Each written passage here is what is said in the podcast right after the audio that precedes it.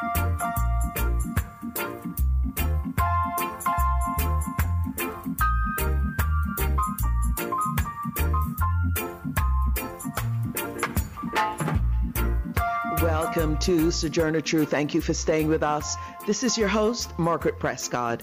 Today, for our weekly Earth Watch, Tom Goldtooth, Executive Director of the Indigenous Environmental Network, joins us to discuss the impact of Indigenous led protests against the Keystone XL pipeline and now President Biden's announcement that he is revoking a key permit for the pipeline. The massive protests at Standing Rock against the pipeline brought national and global attention to the issue, and Biden's announcement is seen as a victory. But is Biden's announcement enough? What more is needed? Also, reaction to President Biden's other environmental executive orders and plans and the latest on the second impeachment of Donald Trump as Republicans indicate they will not convict Trump, while they make the claim that the trial is actually unconstitutional. Are there any options left for Democrats to hold Trump accountable for the January 6th invasion of the U.S. Capitol. Law professor, emeritus attorney, and author Marjorie Cohn breaks it down for us. And grassroots activist organizations are now being targeted by social media networks, part of the blowback of the January 6th U.S. Capitol invasion. Our guest is Sharon Black with the People's Power Assembly. We live in a global world. We're all interrelated. So on Sojourner Truth, we work to bring directly to you news and views on local, national, and international policies and stories that affect us all. And we draw out how those of us most impacted, women, communities of color, and other communities are responding. We also discuss the interrelationship between art and politics. Now for our news headlines. I'm Max Pringle with these headlines. President Biden is taking his first steps to reverse Trump administration health care policies. The White House says Biden today plans to sign orders on a range of issues, including getting more Americans covered and removing curbs on abortion counseling. The most concrete short term impact will come from reopening healthcare.gov insurance markets as coverage has shrunk amid economic turmoil due to the coronavirus pandemic. That could happen as soon as February 15th. Biden also is directing health officials to weigh repealing a Trump rule that barred federally funded family planning clinics from referring women for abortions. President Biden signed executive orders Wednesday to transform the nation's heavily fossil fuel powered economy into a clean burning one. He signed orders pausing oil and gas leasing on federal land and targeting subsidies for those industries. The fossil fuel industry says the moves could cost jobs.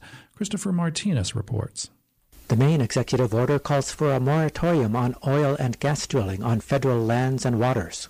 Now, today's executive order also directs the Secretary of the Interior to stop issuing new oil and gas leases on public lands and, offshore, and in offshore waters wherever possible. That's an issue that could well end up being challenged in court by the oil and gas industries. But it's not the only thing they won't like about Biden's approach. Unlike previous administrations, I don't think the federal government should give handouts to big oil to the tune of $40 billion in fossil fuel subsidies. Other executive actions include a plan to hold a summit of world leaders on climate change scheduled for Earth Day, April 22nd. Biden is also reestablishing a series of government offices to deal with various aspects of climate change. And he's including a focus on those people most vulnerable to climate change. Reporting for Pacifica Radio News KPFA, I'm Christopher Martinez. Tensions between the European Union and British Swedish drug maker AstraZeneca escalated on Wednesday over coronavirus vaccine rollout delays. The dispute began Monday when EU officials said they'd been told by AstraZeneca that the company intended to supply considerably fewer doses in the coming weeks than had been agreed to because of production problems. Feature Story News' Ollie Barrett reports. The EU's held a third round of crisis talks with AstraZeneca demanding that all obligations for vaccine supplies are met. The bloc signed a deal for 400 million shots of the Oxford AstraZeneca vaccine, but has been told just a quarter of what was promised will be delivered in the first quarter. The EU is now calling for supplies from AstraZeneca's UK plant. Stella Kyriakides is EU Commissioner for Health. We reject the logic of first come, first served. That may work at the neighbourhood uh, butchers, but not in contracts and not in our advance purchase agreements. Ollie Barrett reporting.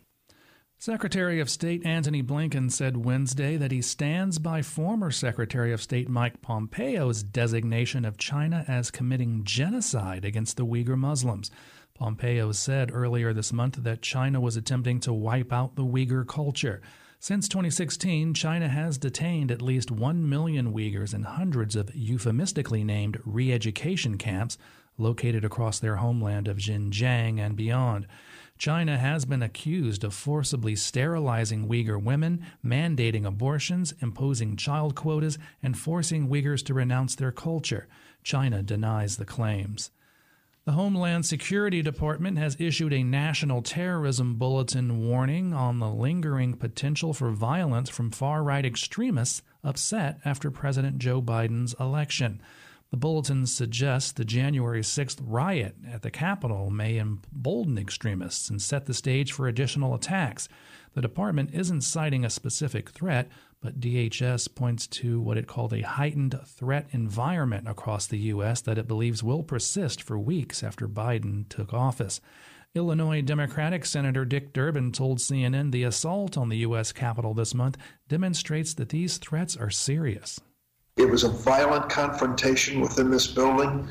A, a Capitol policeman was beaten to death with a fire extinguisher, and others were beaten with clubs. Uh, it was serious. It wasn't a political demonstration. It was a mob, out of control mob. Uh, and I think it's important that we receive this warning and take it seriously.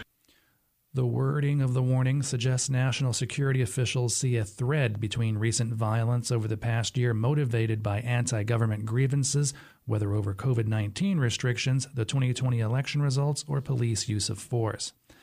Pakistan's Supreme Court has ordered the release of a Pakistani British man convicted and later acquitted in the beheading of American journalist Daniel Pearl in 2002. The court today also dismissed an appeal of Ahmad Saeed Omar Sheikh's acquittal filed by Pearl's family. Sheikh has been on death row since his conviction. An attorney for Sheikh said the court also ordered the release of three other Pakistanis who'd been sentenced to life in prison for their part in Pearl's kidnapping and death. Sheikh was convicted of helping lure Pearl to a meeting in the southern Pakistani port city of Karachi, during which he was kidnapped and later killed. I'm Max Pringle. You're listening to Sojourner Truth on Pacifica Radio. And this is Margaret Prescott, host of Sojourner Truth. We are going to start off our show today with the environment. On Wednesday, January 20th, um, U.S. President Joe Biden formally announced that he was revoking a key permit for the Keystone XL pipeline. The pipeline route runs from Alberta, Canada to refineries in Illinois and Texas, as well as an oil pipeline distribution center in Oklahoma. For many in the environmental and indigenous movements, this is a huge victory that is the result of years of struggle and organizing led by indigenous peoples. Many were concerned about the Keystone XL pipeline's potential for air pollution, for leaks and spills that could pollute critical water supplies and cause harm to wildlife. Another major concern was the way in which the original route crossed the Sandhills, a large wetland ecosystem in Nebraska, and the Ogallala Aquifer, one of the largest reserves of fresh water in the world. Furthermore, the Keystone XL pipeline violated the sovereignty of indigenous nations along its route, whose demands and concerns were ignored for quite some time. The pipeline traversing Canada and the United States was first commissioned in 2010.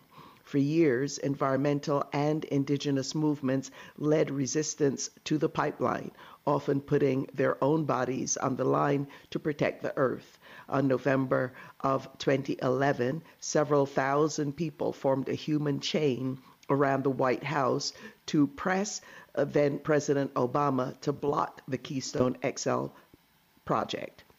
In August of 2012, the tar sands blockade launched an indefinite tree sit in East Texas. In February 2013, between 35,000 to 50,000 protesters organized a mass demonstration in Washington, D.C., calling on former President Barack Obama to reject the planned pipeline extension. And in January of 2015, the Nebraska Supreme Court cleared the way for construction of Keystone XL after Republican Governor uh, had approved of it in 2013 in a temporary victory for the uh, indigenous uh, led movements for the environment, the Obama administration rejected the project of Keystone XL in November of 2015. In April, though, of in 2016, uh, youth from Standing Rock and surrounding Native American communities organized a campaign to stop the pipeline calling themselves Respect Our Water.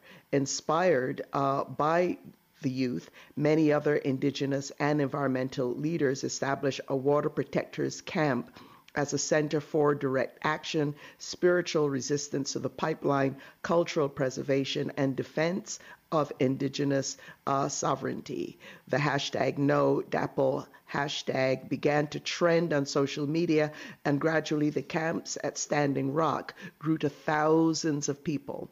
By October and November of 2016, police with riot gear and military equipment attacked the encampment and used water cannons on protesters in freezing weather. Although the encampment was eventually cleared, it was a major moment for not only the movement against Keystone XL pipeline, but for the environmental movement not only in the United States but worldwide and for indigenous movements generally. However, in January 2016, during his first week in office, Donald Trump signed a presidential memorandum to revive both the Keystone both Keystone XL pipelines, which would transport more than 800,000 barrels of heavy crude oil per day from Alberta to the Gulf Coast. By July 6, 2020, after several years of legal and financial power struggles, the U.S. Supreme Court ordered all Keystone XL work to be halted. In response, TC Energy stated that the United States uh, part of the project would be reassessed but not abandoned, with the Canadian part of it proceeding as before. But now, President Biden has overturned Trump's reversal of Obama's 2015 rejection of the pipeline, which is the result of over a decade of resistance uh, from impacted indigenous communities and other earth defenders. And on Wednesday, January 27th, um, President Biden signed a series of executive orders intended to address climate change, including a new ban on some energy drilling. Numerous environmental and indigenous activists praise um, Biden's move to stop construction of the Keystone XL pipeline. However, Many are stressing that he must cancel similar polluting fossil fuel projects, including the Dakota Access Pipeline, to stand any chance of meeting his climate action goals. Uh, before we welcome our guests, let's go to a couple of clips, uh, short clips now one on the indigenous resistance against the Dakota Access Pipeline. That's a clip from the New York Times, and also just one uh, from CBS outlining um, what Biden uh, has is focused on and fighting against climate change. It's an amazing energy in, in, in the camp right now. You have a lot of people that are there with with a, a solid expression of love and solidarity with uh, the Standing Rock Sioux Nation. The gathering here remains 100% peaceful and ceremonial, as it has from day one. And we stand together in prayer. There's no firearms or weapons allowed, no drugs or alcohol are allowed. It's a powerful moment, not only for uh, you know the greater climate justice movement, but it is also a powerful moment for the Oceti Sakowin, also known as the Dakota, Lakota, and Nakota nations. Um, we haven't seen a, a large mobilization and unity of this scale for over 140 years. President Biden has launched a new government effort to fight global warming, signing a series of executive orders. One of them blocks any new leases for oil and gas drilling on public lands. His critics say that's bad for business and jobs. Ed O'Keefe is at the White House. Ed, good morning. Good morning, Michelle. Great to see you. Remember when he took office, President Biden said the country is fighting multiple crises the pandemic, a sagging economy, racial and political divisions, and climate change. And as he tries to fight that issue, there are some critics concerned that the changes he's trying to make could further upset the economy. In my view, we've already waited too long to deal with this climate crisis. We can't wait any longer. President Biden is planning to make the fight against climate change a core part of U.S. foreign policy for the first time. He's also establishing a White House Office of Domestic Climate Policy and ordering the government to begin buying zero emissions vehicles. This will mean 1 million new jobs in the American automobile industry. The Biden approach is a big change from former President Trump, who pulled the United States out of the global Paris Climate Accord and rolled back more than 100 environmental regulations, arguing they slowed economic growth. I was elected to represent the citizens of Pittsburgh, not Paris. With an economy already hit hard by COVID 19, the president said his plan will create jobs. When I think of climate change, I think of, and the answers to it, I think of jobs. Mr. Biden is also freezing permits to drill for oil in offshore waters and barring any new oil and gas leases on federal lands. Critics like Todd Staples of the Texas Oil and Gas Association say that decision will lead to big job losses. Not producing it here means it makes us dependent on other countries for this energy source because there's a great deal of infrastructure that is necessary for renewable energies. But newly appointed U.S. climate envoy John Kerry says the changes will lead to economic benefits. There are countless economic analyses now that show that it is now cheaper to deal with the crisis of climate than it is to ignore it. Important to note again that this executive order only applies to new drilling on federal lands. Also today here at the White House, the president turning his attention to health care policy, signing an executive order that will reopen the healthcare.gov website beginning in mid-February for about three months. It's designed to allow those that have lost their jobs in health care during the pandemic to sign up for a government-backed plan. Tony? All right, Ed, thank you very much. All righty, there you go. Um, now, to discuss all of this, I would like to welcome our guest, uh, Tom Goldtooth, Executive Director of the Indigenous Environmental Network. Uh, Mr. Goldtooth has been awarded with recognition of his achievements throughout the past 40 years as an activist for social change and Indigenous based just transition within the Indigenous and environmental and climate justice movements. From the strength of his community organization, organizing and leadership, he has brought the local issues of environmental, economic, energy, climate, water, and food justice and rights of Indigenous peoples to the national and international levels. Mr. Tom Goldtooth is a recipient of numerous awards, including the 2015 Gandhi Award, and in 2016, he was presented Sierra Club's highest recognition, the John Muir Award. Uh, Tom Goldtooth is also a Sundance leader and a great grandfather. Tom Goldtooth, welcome back. Yeah, thank you. Uh, Tom Goldtooth, let us just start with your reaction to President Biden's announcement, specifically on the Keystone XL pipeline, um, your reaction to it, but in relation to the pipelines, what else you think needs to happen? Yeah, well, thank you for the invite again. And um, starting out with uh, a reflection on uh, his position on pulling back on the K, K, uh, KXL pipeline is really the celebration from the people that uh, we we are working with along the front line of that pipeline. Uh, for an example, in South Dakota, a couple of the grassroots groups that's part of our network, man, man, they they they said, hey, this is what we really need. And uh, but again, you know, there's still we we got to we got to be always on alert. You know, uh, those are things that uh, we as a network and our constituency, uh, because overall, there's still a lack of trust in the colonial governments. But there's a lot of, you know, there's a lot of positiveness in the Biden administration. We have a lot of friends who are native that have actually been selected to be part of his team. Uh, you know, ranging from uh, the, the American Indian Energy Department on renewable energy. We have a friend and colleague in that position now. And but yesterday we did we did release a statement, and you know we did say we're excited to see this pause on drilling and fracking on public lands, but but still there's no grounds for full celebration until such uh, extraction is banned completely. Uh, so, you know, we we will be doing everything we can with our front lines to to work with the Biden administration. Uh, there is some light at the end of the tunnel, uh, and uh, we are, you know, uh, somewhat optimistic about the chance to make some, you know, make some changes. Uh, I, I liked uh, one of his comments uh, of creating a commission focused on environmental justice and green jobs. My immediate thinking was we already have that commission.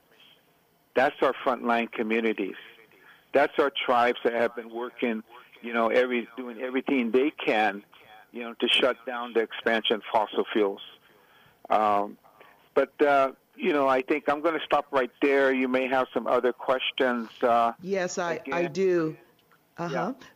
Yes, uh, uh, Tom Goldtooth. I mean, you know, as a movement for change, uh, we don't often pause to celebrate victories because we're so focused on the word ahead. But I really do have to uh, congratulate not only your work, the work of the Indigenous Environmental Network, and those of your affiliate affiliates who have for so many years uh, worked to uh, bring this uh, issue to attention. And although I, I, wanted to ask also, because the Dakota Access uh, Pipeline, which was such a focus of the uh, Standing Rock protests, there's still work to be done there. But I wanted uh, to get your reaction because I think this is my view. You can see if you, you agree with that, that it really is this massive movement led by indigenous uh, people that really made the way, not only for what Obama did when he paused the pipeline, but um, what Biden is doing now with his focus on the environment, even though we know it's not enough. Because sometimes when, you know, you're on the street and you're doing the day-to-day, not so glamorous work of uh, movement building, uh, we can lose sight of you know the the end result and the impact that we have had. And I think the the work that you have done is not only had a national impact but also a global impact. Uh, Tom Goldtooth, your thoughts on that? Yeah, um, you know we're doing everything we can to tell Biden and his team, you know, don't just stop at uh, you know KXL pipeline you know, we still have uh, the Enbridge Line 3 here in our backyard here in Minnesota, uh, and we still have DAPL. You know, we are asking him and his team to take action on that as well. Uh, here in our backyard, you know, there's many, many native groups and the support of our non-native allies. I mean, they're on the line there. Uh, and uh, we need to have global attention of the atrocities of how, again, these uh, fossil fuel uh, industries and uh, energy industries, utility industries are all part of the problem. I mean, there is some signs with Biden uh, administration that we can start to address these really serious issues. Here in our backyard, we got a lot of other native groups also really holding the line. Honor the Earth, Giniw Collective. We got the Rise uh, Coalition here as well, grassroots based, and uh, you know we're doing everything we can, everyone here, to hold the line. And so you know this is a really critical issue when we come to when it comes to climate policy. We're in an, we have to demand this is an emergency for this country. You know, I, I believe previous uh, times I've been on is that our traditional leaders, our spiritual leaders, are saying, "Hey, you know, the trees are dying from the top down. You know, we're we're having water depletion, groundwater and surface water. You know, we don't want in the future to have more situations of conflict and battles between uh, the sovereignty of our native nations around water uh, issues. But uh, you know, the signs are there. 50 years from now, in Red River Valley here in our backyard, in North Dakota, uh, Minnesota, and Canada, Manitoba, there's going to be a scarcity of water. You know, we don't want to see water wars in the future. Uh, and and that's why you know we have a hard line. We have a hard line. You know, so we're standing principle with the Biden administration. There's a lot of work that needs to be done. There's a lot of education still needed with uh, with the listeners uh, around you know this issue of demanding justice on these stolen lands in the U.S. and Canada that uh, climate change mitigation cannot be achieved through market-based solutions like cap and trade. California has a cap and trade and carbon offset uh, initiative, uh, carbon tax, and unproven technologies, carbon capture and storage. These are not proven technologies. They just stall. They just stall the process of cutting emissions at source. That's the bottom line. We have to cut emissions at source, keep fossil fuels in the ground. You know, we, we have we have the knowledge to do that. Yeah, and um, I'm wondering, have the the Harris uh, Biden Harris team uh, met with you and other uh, indigenous uh, movement leaders on some of these issues, Tom Goldtooth? As of yet, uh, yes, yes. Um, I, I, I must say, yes, there's been a lot of uh, communication, openness to uh, reach out to Indian country. I'll use that term. Um, there's still a lot of work that needs to be done when we talk about how the federal uh, agencies and this colonial government, United States, on on what their responsibilities uh, is to have meaningful consultation uh, with tribes as governments, but also not forget the tribal members, the grassroots, the spiritual leaders, the traditional practitioners that need to be part of that outreach and consultation. What we are demanding of the Biden administration uh, is to strengthen that consultation by embracing the principles and standards of free, prior, and informed consent. So that's something that you will find on the creation of this other campaign that we're part of, uh, and that is uh, Build Back Fossil Free campaign, and it's on a website. We have a website on that to where uh, we people can see those different uh, uh, initiatives that we're we're demanding, uh, and it includes this language of of uh, improving that nation to nation relationship between this government and our indigenous nations and peoples.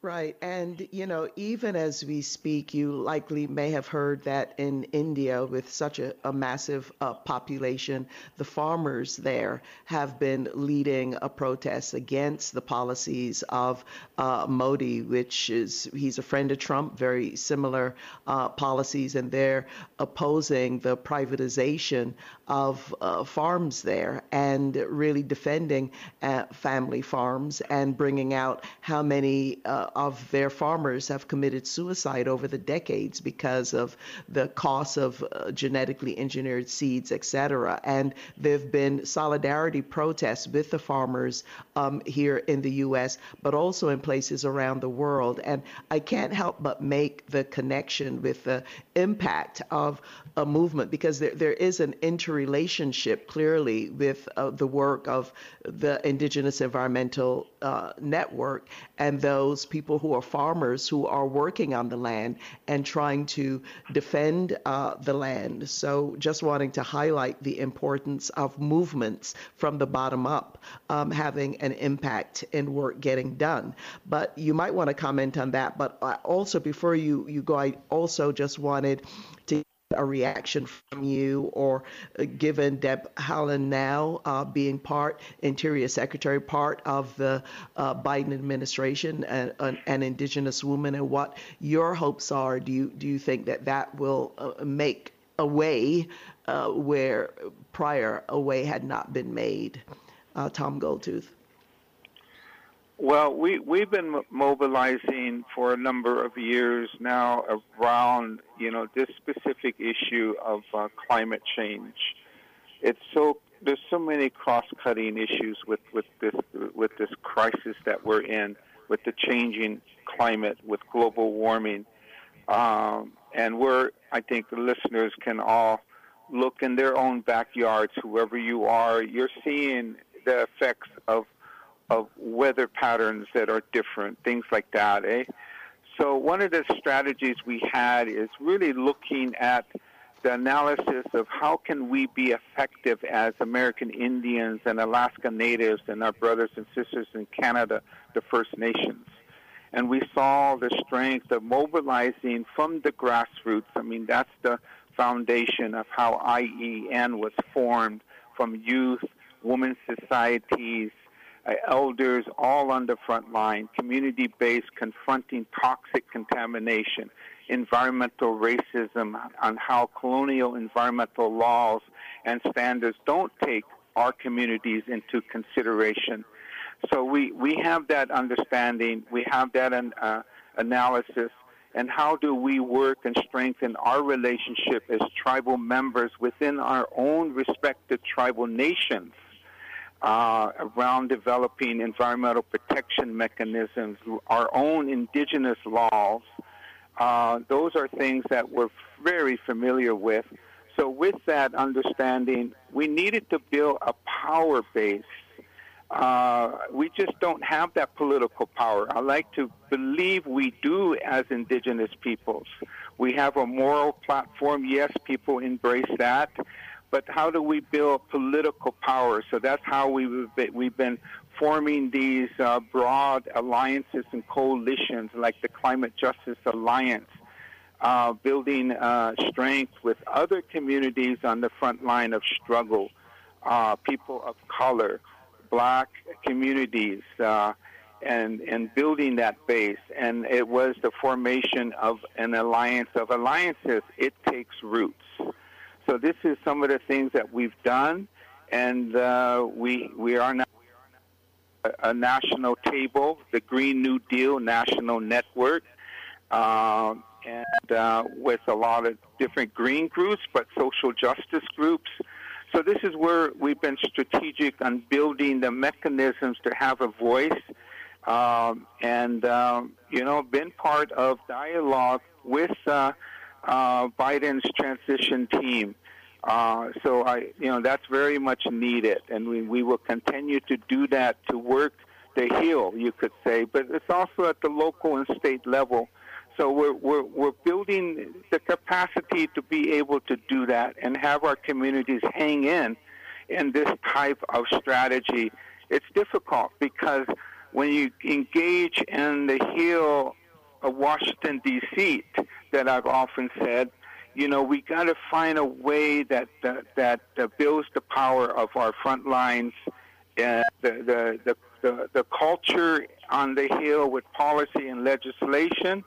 It, it pivots all the time. There's compromise. There's negotiations.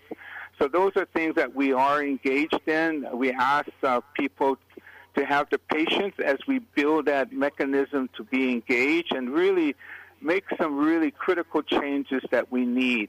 Uh, we we have that line with our our sister, our auntie, uh, um, Deb, you know Deb Haaland, uh, and uh, you know, and she's she's she's been meeting with our a lot of our constituency. She understands this this topic and how critical uh, uh, her work is going to be to really lift up uh, the rights of indigenous peoples, uh, to address climate and how natural resources are are looked at and so-called managed.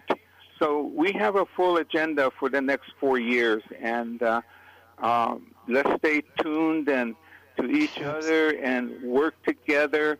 Uh, this is a, a, time when we really need to build strong uh, coalitions and alliances. Right, absolutely. Well, um, true words and building power from the bottom up. Thank you, Tom Goldtooth, for your leadership, for the work of the Indigenous Environmental Network. We do link with your website on Sojourner Truth so people can go there, um, go to the Indigenous Environmental Network website to get more information on the Build Back Fossil Free and other movements. Uh, Tom Goldtooth, we hope to have you back when you can. And thank you so very much for taking the time time to join us. Thank you. Thank you.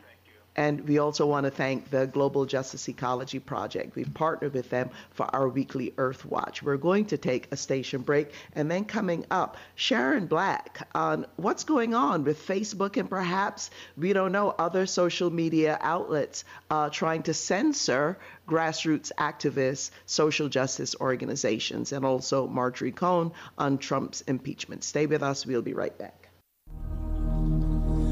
Wane wache yelo ate o makinya yo Wane wache yelo ate o makinya yo Wane wache yelo ate yo Wiyano hene ate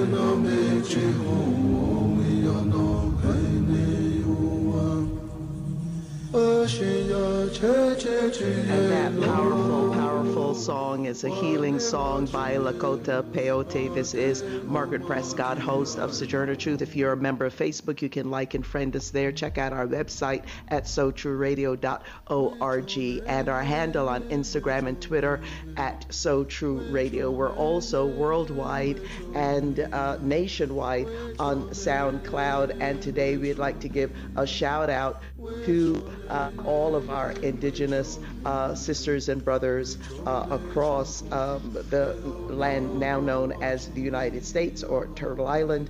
Internationally, we'd like to give a shout out to our indigenous sisters and brothers in the place that is now known as Canada we are now going to turn our attention to some um, fallout from the Capitol riot that happened by white supremacists, Christian nationalists, Trumpsters that took place on, on January the 6th. And, um, you know, a lot of security measures being put in place. And a lot of um, black and brown people and activist um, organizations are a, a, bit worried because we know very well when there are new laws or crackdowns by law enforcement uh, that all too often uh, we feel the brunt of it and uh, to discuss uh, what is happening uh, to her organization. I'd like to welcome uh, Sharon Black, who is an organizer with both the People's Power Assembly based in Baltimore, Maryland, and with Struggle La Lucha Mujeres en Lucha, a national women's organization. Sharon Black, thank you for joining us. Thank you, Margaret, and good morning. Um, and thank you for this opportunity. Right. T- tell us what happened because th- this happened with Facebook, right? Um, and and your group. T- just tell us what happened and and how you all pushed back. Sharon. You know, on February 22nd, that just past Friday, um, actually our Facebook page, pages rather, both the women's group and the People's Power Assembly, were disabled. We also learned that uh, Socialist Workers Party, which is sort of a, a different from the U.S. in Britain, was also disabled. Um, and what it amounted to is then 16 other activists um, had their accounts disabled. So it wasn't a post. It was actually our entire pages were taken down with no ability to actually appeal this. And it included, it affected the um, Harriet Tubman Solidarity Center here's group. It infected, affected rather Lady J. Um, Jenkins, who runs the What's Up Baltimore page, an alternative um, uh, black media that is run by women mostly. Um, it infected, um, you know, uh, Cheryl LaBash, who is the co-chair, one of the co-chairs of the National Network on Cuba, and also particularly Berta Gilbert Ceci, who is a major activist in the Puerto Rican community in Puerto Rico, and she uses her page a lot to connect with that movement. So you can see, like, even though the People's Power Assembly and Women in Struggle, we have very little money, and in some sense we're small in comparison, obviously, with giant organizations into Facebook. It literally disabled a whole host of activities across the country. And so we had little recourse, which we can talk about the so-called oversight board. Um, what we had to do is take to Twitter, take to whatever avenue we could, email, uh, and, and really, literally expose this. And it was really solidarity that finally got this rescinded. Um, but what I, I, you know, they sort of sent a chilling message in some ways that Facebook, Instagram, any of the social media can shut us down anytime they please with no reasons. Uh, we did not violate any kind of community standards. Uh, there was no warning. We just woke up and we were down. Um, and so that was sort of our plight. And it's sort of a, a message that, you know, uh, I won't get into too much more. You know, you may have other questions, but that's actually what happened to us. And it really took solidarity we, a number of radio stations interviewed us, particularly in Puerto Rico, but also uh, nationally. And of course, you know, your station, which is wonderful, is speaking to us right now because we're not satisfied. Our accounts are back up, but there's been no reason given by Facebook, no apology. And what is most important is that we, you know, have a, a way of preventing this from happening again to particularly, uh, you know, more marginalized voices, which talked about um, black people, indigenous people, people of color, Latinx people, LGBTQ two-spirited people, you know, all the voices that are generally not heard in mainstream media have used social media as platforms. So this is a chilling message that they can shut any of us down at any time. And so we're still outraged about it. And, you know, in some ways, Facebook is like a public utility. It has become a necessity, particularly in the pandemic. And, I, and later I can share with you a story of one of our admins, because what they did is they took all the administrators out, who was an immigrant from Sri Lanka. And he uses his Facebook page to get jobs for his, you know, for photographing people, and he also uses it to connect with family and and dead yeah. relatives or you know deceased relatives, and you can't refriend them, you know, the next time. So it's been like painful for people individually because that means they can't connect with family. It means that if your mom or your dad or your grandfather passed away, that that page is something that connects you to those memories. And Facebook right. literally denied people that anyhow. Yeah, well, uh, uh, Sharon Black, I mean, it's you're you're absolutely right that even though you got your pages uh, back up, and by the way, for our listeners in, in Southern California, the Los Angeles Harriet Tubman uh, Center, Maggie and John and folks over there, they were also impacted, but I imagine their sites are back up. And also to note that increasingly um, there's an attempt to criminalize uh, people who support Palestinian rights, and um, you know, claiming that you're um, anti-Semitic if you uh, meant that, and that the word Zionist is is a, a slur, if you would believe that. But um, we are Sharon Black out of time now. We do have to go to our next guest about the impeachment of, of Donald Trump. But for people who want to find out more about what happened to you and also about your organizations, what should they do? They could go to um, peoplespowerassembly.org. That's www www.peoplespowerassembly.org. And thank you, Margaret, so much um, for your help in this. Yes, and please, please keep us, please keep us posted. Uh, a colleague, uh, the Reverend Annie Chambers, uh, who also based in Baltimore, who you know, she was absolutely outraged about this. So we'll keep our eye on this because a, uh, a lot of organizations could very well be under threat. Thank you so much for your work and for joining us, Sharon Black. All righty. Thank you very much. This is Margaret Prescott, host of Sojourner Truth. I would now like to welcome back to Sojourner Truth Marjorie Cohn, professor emerita at Thomas Jefferson uh, School of Law, uh, former president of the National Lawyers Guild, criminal defense attorney, legal scholar, political analyst, writes books, articles, lectures throughout the world, uh, provides commentary for major uh, news networks. So we're very happy to have access to her expertise. Uh, Marjorie Cohn, welcome back. Thanks for having me, Margaret.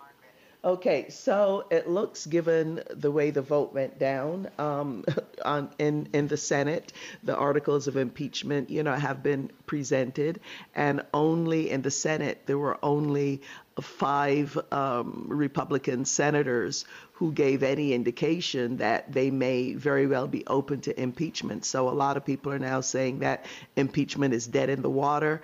Uh, Republicans are making the claim that it, the whole trial is unconstitutional, and people are wondering, well, if impeachment fails, what else can be done to hold uh, Donald Trump to account um, for his role in whipping up the crowd uh, that invaded the Capitol? Just your thoughts on all of this, Marjorie Cohn. Um, yes, well, on Tuesday, as you said, the Senate voted 55 to 45 um, to defeat the, the 45 votes the Republicans voted that the trial would be unconstitutional because Trump has already left office, and that uh, that theory is wrong. The weight of constitutional scholars disagree with it. Um, the Constitution provides for both um, removing the president from office and disqualifying him from holding future office, and that is an option.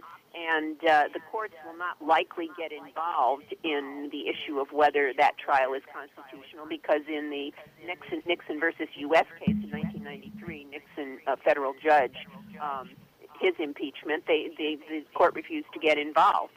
Um, and there's precedent for um, impeaching uh, an, uh, an official after he leaves office.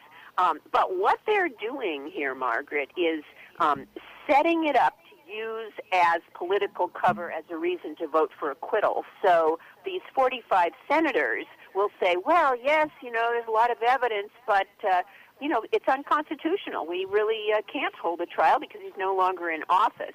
And uh, they'll use it as political cover. So what can happen is that it takes two thirds majority of the senators voting to vote for conviction, and we're not going to get that. It's pretty clear, as you said.